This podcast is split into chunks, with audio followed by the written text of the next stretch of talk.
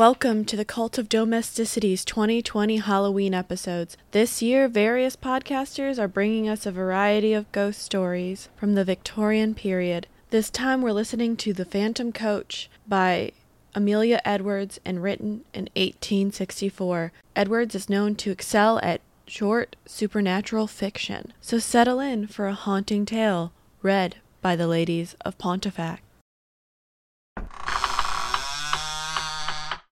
The Phantom Coach by Amelia B. Edwards. The circumstances I am about to relate to you have truth to recommend them. They happened to myself, and my recollection of them is as vivid as if they had taken place only yesterday. Twenty years, however, have gone by since that night. During those twenty years, I have told the story to but one other person. I tell it now with a reluctance which I find difficult to overcome. All I entreat, meanwhile, is that you will abstain from forcing your own conclusions upon me.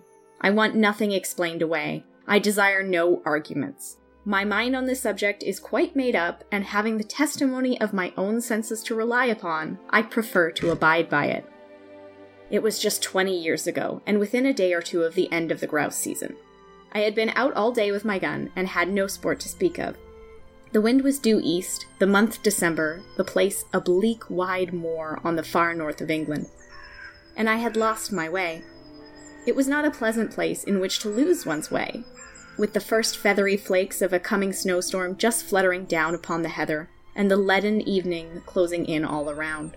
I shaded my eyes with my hand and stared anxiously into the gathering darkness, where the purple moorland melted into a range of low hills, some ten or twelve miles distant. Not the faintest smoke wreath, not the tiniest cultivated patch, or fence, or sheep track met my eyes in any direction. There was nothing for it but to walk on and take my chance of finding what shelter I could, by the way. So I shouldered my gun again and pushed wearily forward, for I had been on foot since an hour after daybreak and had eaten nothing since breakfast. Meanwhile, the snow began to come down with ominous steadiness, and the wind fell. After this, the cold became more intense, and the night came rapidly up. As for me, my prospects darkened with the darkening sky, and my heart grew heavy as I thought how my young wife was already watching for me through the window of our little inn parlor, and thought of all the suffering in store for her throughout this weary night. We had been married four months, and having spent our autumn in the Highlands, were now lodging in a remote little village situated just on the verge of the great English moorlands. We were very much in love, and of course very happy. This morning, when we parted, she had implored me to return before dusk, and I had promised her that I would. What would I not have given to have kept my word? Even now, weary as I was, I felt that with a supper, an hour's rest, and a guide, I might still get back before midnight, if only guide and shelter could be found. And all this time the snow fell and the night thickened. I stopped and shouted every now and then, but my shout seemed only to make the silence deeper. Then a vague sense of uneasiness came upon me, and I began to remember stories of travelers who had walked on and on in the falling snow until, wearied out, they were fain to lie down and sleep their lives away. Would it be possible, I asked myself, to keep on thus through all the long dark night? Would there not come a time when my limbs must fail and my resolution give way? when I too must sleep the sleep of death? Death! I shuddered. How hard to die just now, when life lay all so bright before me. How hard for my darling, whose whole loving heart, but that thought was not to be borne. To banish it, I shouted again, louder and longer, and then listened eagerly. Was my shout answered, or did I only fancy that I heard a far off cry? I hallooed again, and again the echo followed. Then a wavering speck of light came suddenly out of the dark, shifting, disappearing, growing momentarily nearer and brighter. Running towards it at full speed, I found myself, to my great joy, face to face with an old man in a lantern. Thank God! was the exclamation that burst involuntarily from my lips. Blinking and frowning, he lifted his lantern and peered into my face. What for? growled he sulkily. Well, for you. I began to fear I should be lost in the snow. Eh, then, folks do get cast away hereabouts for time to time, and what's to hinder you from being cast away likewise, if the Lord so minded? If the Lord so minded that you and I shall be lost together, friend, we must submit, I replied. But I don't mean to be lost without you. How far am I now from Dwolding? A good twenty mile, more or less. And the nearest village? The nearest village is Wyke, and that's twelve miles to the other side. Where do you live then? Out yonder, said he with a vague jerk of the lantern. You're going home, I presume? Maybe I am. Then I'm going with you. The old man shook his head and rubbed his nose reflectively with the handle of the lantern. It ain't oh no use, growled he. He won't let you in. Not he. We'll see about that, I replied briskly. Who is he? The master. Who is the master? That's nowt to you, was the unceremonious reply. Well, well, you lead the way, and I'll engage that the master shall give me shelter and a supper tonight. Eh, you can try him, muttered my reluctant guide, and still shaking his head, he hobbled, gnome like, away through the falling snow. A large mass loomed up presently out of the darkness, and a huge dog rushed out, barking furiously. Is this the house? I asked. Aye, it's the house. Down, Bay. And he fumbled in his pocket for the key.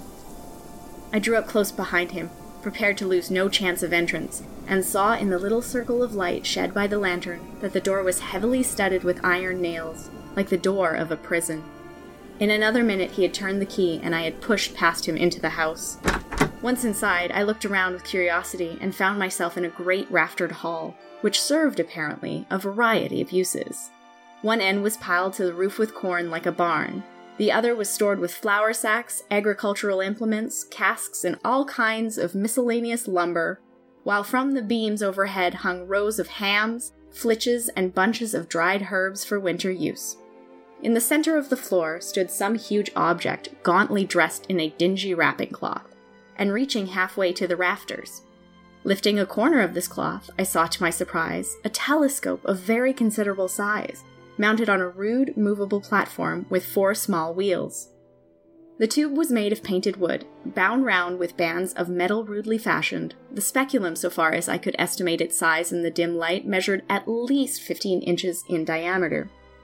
While I was yet examining the instrument, and asking myself whether it was not the work of some self taught optician, a bell rang sharply. That's for you, said my guide with a malicious grin. Yonder's his room. He pointed to a low black door at the opposite side of the hall. I crossed over, rapped somewhat loudly, and went in without waiting for an invitation. A huge, white haired old man rose from a table covered with books and papers and confronted me sternly. Who are you? said he. How came you here? What do you want? James Murray, barrister at law, on foot across the moor. Meat, drink, and sleep. He bent his bushy brows into a portentous frown. Mine is not the house of entertainment, he said haughtily. Jacob, how dared you admit this stranger? I didn't admit him, grumbled the old man. He followed me over the mirror and shouldered his way in before me. I'm no match for six foot two. And pray, sir, by what right have you forced an entrance into my house? The same by which I should have clung to your boat if I were drowning, the right of self preservation. Self preservation? There's an inch of snow on the ground already, I replied briefly, and it would be deep enough to cover my body before daybreak. He strode to the window, pulled aside a heavy black curtain, and looked out.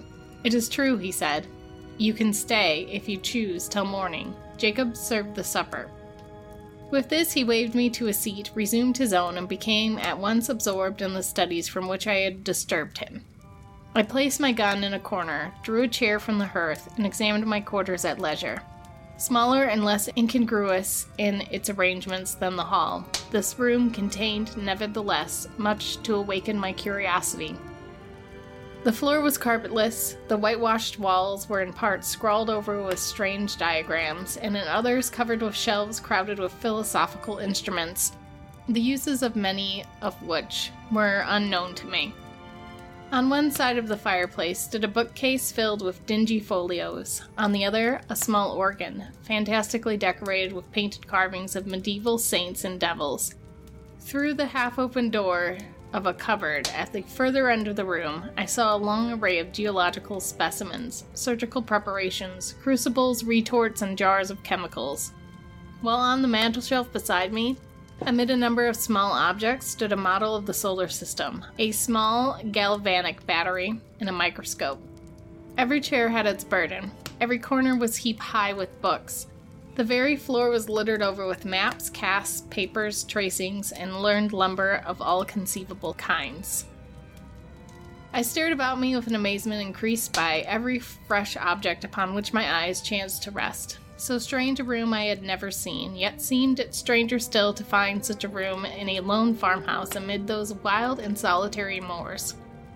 Over and over again, I looked from my host to his surroundings, and from his surroundings back to my host, asking myself who and what he could be. His head was singularly fine, but it was more the head of a poet than of a philosopher. Broad in the temples, prominent over the eyes, and clothed with a rough profusion of perfectly white hair. It had all the ideality and much of the ruggedness that characterizes the head of Louis van Beethoven. There were the same deep lines about the mouth and the same stern furrows in the brow. There was the same concentration of expression. While I was yet observing him, the door opened, and Jacob brought in the supper. His master then closed his book, rose, and with more courtesy of manner than he had yet shown, invited me to the table. A dish of ham and eggs, a loaf of brown bread, and a bottle of admirable sherry were placed before me. I have but the homeliest farmhouse fare to offer you, sir, said my entertainer. Your appetite, I trust, will make up for the deficiencies of our larder. I had already fallen upon the viands, and now protested with the enthusiasm of a starving sportsman that I had never eaten anything so delicious. He bowed stiffly and sat down to his own supper, which consisted primitively of a jug of milk and a basin of porridge. We ate in silence, and when we had done, Jacob removed the tray. I then drew my chair back to the fireside.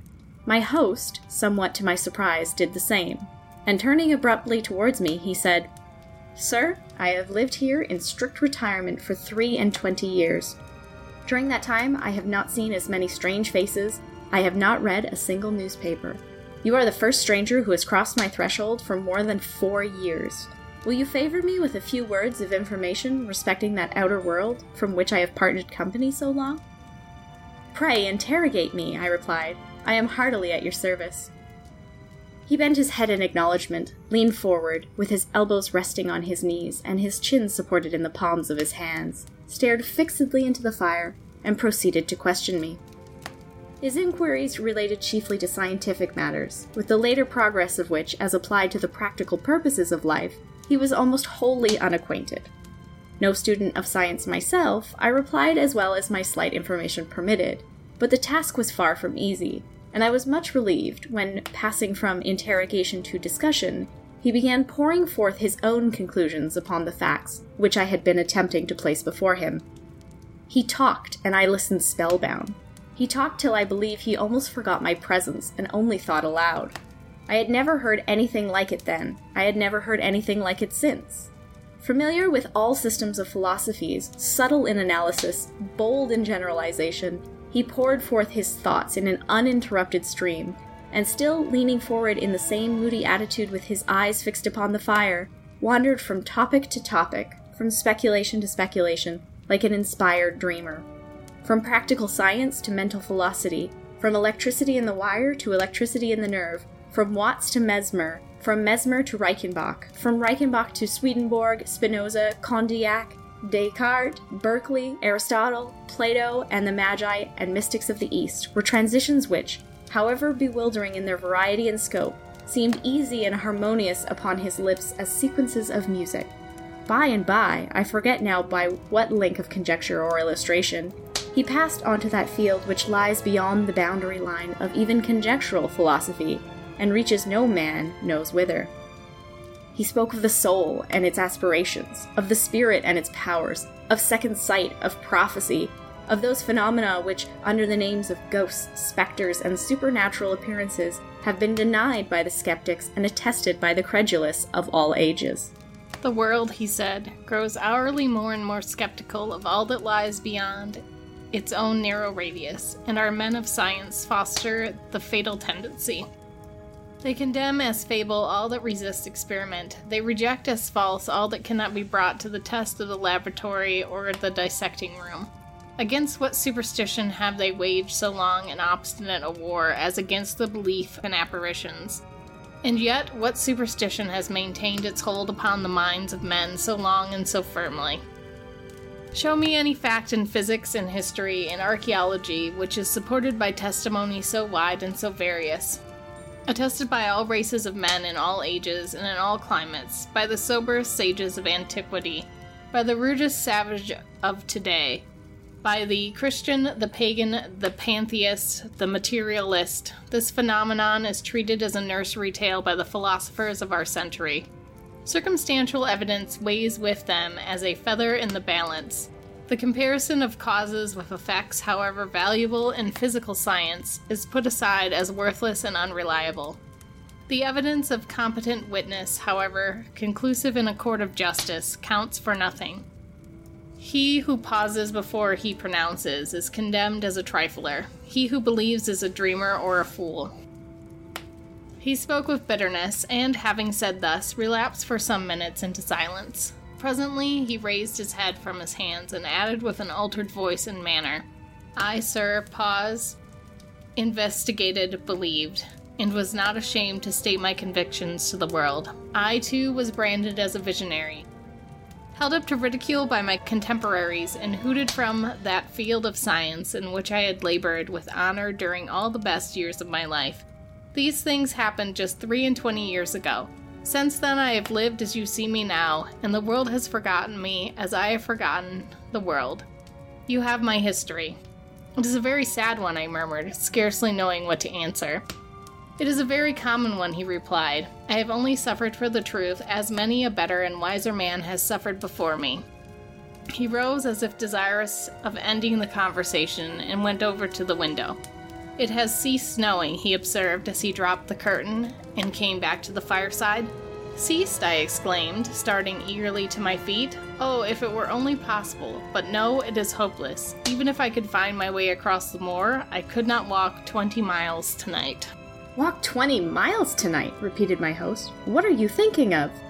Of my wife, I replied impatiently. Of my young wife, who does not know that I have lost my way, and who is at this moment breaking her heart with suspense and terror. Where is she? At Dwolding, twenty miles away. At Dwolding, he echoed thoughtfully. Yes, the distance, it is true, it is twenty miles. But are you so very anxious to save the next six or eight hours? So very anxious that I would give ten guineas at this moment for a guide and a horse. Your wish can be gratified at a less costly rate, said he, smiling. The night mail from the north, which changes horses at Dwolding, passes within five miles of this spot, and will be due at a certain crossroad in about an hour and a quarter. If Jacob were to go with you across the moor, and put you into the old coach road, you could find your way, I suppose, where it joins the new one? Easily. Gladly. He smiled again, rang the bell, gave the old servant his directions, and taking a bottle of whiskey and a wine glass from the cupboard, in which he kept his chemicals, said, The snow lies deep, and it will be difficult walking tonight on the moor. A glass of ooze before you start? I would have declined the spirit, but he pressed it on me, and I drank it. It went down my throat like liquid flame, and almost took my breath away. It is strong, he said, but it will keep out the cold. And now you have no moments to spare. Good night. I thanked him for his hospitality and would have shaken hands, but he had turned away before I could finish my sentence. In another minute, I had traversed the hall, Jacob had locked the outer door behind me, and we were out on the wide white moor. Although the wind had fallen, it was still bitterly cold. Not a star glimmered in the black vault overhead, save the rapid crunching of snow beneath our feet disturbed the heavy stillness of the night. Jacob, not too well pleased with his mission, shambled on before in sullen silence, his lantern in his hand and his shadow at his feet. I followed, with my gun over my shoulder, as little inclined for conversation as himself. My thoughts were full of my late host. His voice yet rang in my ears, his eloquence yet held my imagination captive. I remember to this day with surprise how my overexcited brain retained whole sentences and parts of sentences troops of brilliant images and fragments of splendid reasoning in the very words in which he had uttered them. Musing thus over what I had heard, and striving to recall a lost link here and there, I strode on at the heels of my guide, absorbed and unobservant. Presently, at the end, it seemed to me, of only a few minutes, he came to a sudden halt and said, Yon's your road. Keep the stone fence to your right hand, and you can't fail out of the way. This then is the old coach road? Aye, tis the old coach road. And how far do I go before I reach the crossroads? Nigh upon three miles. I pulled out my purse and he became more communicative. The road's a fair road enough, said he, for foot passengers, but 'twas over steep and narrow for the northern traffic. You'll mind where the parapet's broken away, close again to the signpost. It's never been mended since the accident. What accident? Eh, the night mail pitched right over into the valley below. A good 50 feet and more, just at the worst bit of road in the whole county. Horrible. Were many lives lost? All. Four were found dead, and the other two died next morning. How long since this happened? Just nine year. Near the signpost, you say? I will bear it in mind. Good night. Good night, sir, and thank ye. Jacob pocketed his half crown, made a faint pretense of touching his hat, and trudged back the way he had come. I watched the light of his lantern till it quite disappeared, and then turned to pursue my way alone. This was no longer matter of the slightest difficulty, for despite the dead darkness overhead, the line of stone fence showed distinctly enough against the pale gleam of the snow. How silent it seemed now, with only my footsteps to listen to. How silent and how solitary. A strange, disagreeable sense of loneliness stole over me. I walked faster. I hummed a fragment of a tune. I cast up enormous sums in my head and accumulated them at compound interest. I did my best, in short, to forget the startling speculations to which I had just been listening, and, to some extent, I succeeded. Meanwhile, the night air seemed to become colder and colder, and though I walked fast, I found it impossible to keep myself warm. My feet were like ice. I lost sensation in my hands and grasped my gun mechanically. I even breathed with difficulty, as though instead of traversing a quiet north country highway, I were scaling the uppermost heights of some gigantic Alp. This last symptom became presently so distressing that I was forced to stop for a few minutes and lean against the stone fence. As I did so, I chanced to look back up the road, and there, to my infinite relief, I saw a distant point of light, like a gleam of an approaching lantern. I at first concluded that Jacob had retraced his steps and followed me, but even as the conjecture presented itself, a second light flashed into sight. A light evidently parallel with the first, and approaching at the same rate of motion. It needed no second thought to show me that these must be carriage lamps of some private vehicle though it seems strange that any private vehicle should take a road professedly disused and dangerous.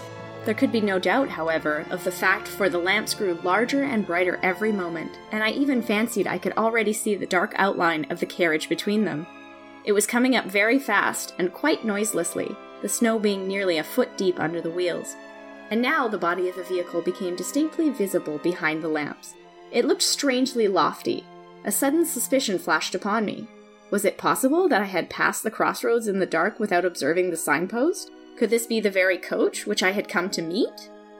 No need to ask myself that question a second time, for here it came round the bend of the road, guard and driver, one outside passenger, and four steaming greys, all wrapped up in the soft haze of light, through which the lamps blazed out like a pair of fiery meteors.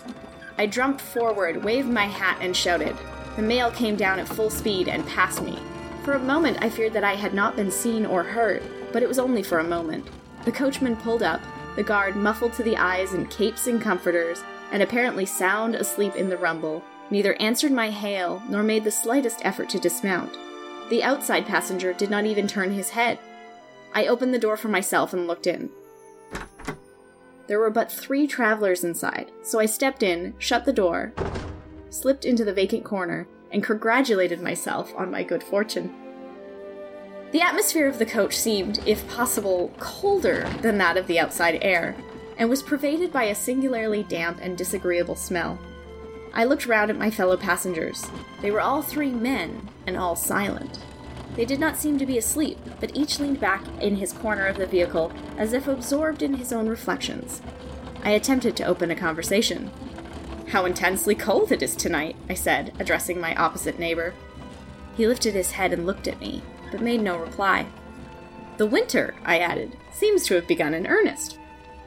Although the corner in which he sat was so dim that I could distinguish none of his features very clearly, I saw that his eyes were still turned full upon me, and yet he answered never a word. At any other time, I should have felt and perhaps expressed some annoyance, but at the moment I felt too ill to do either.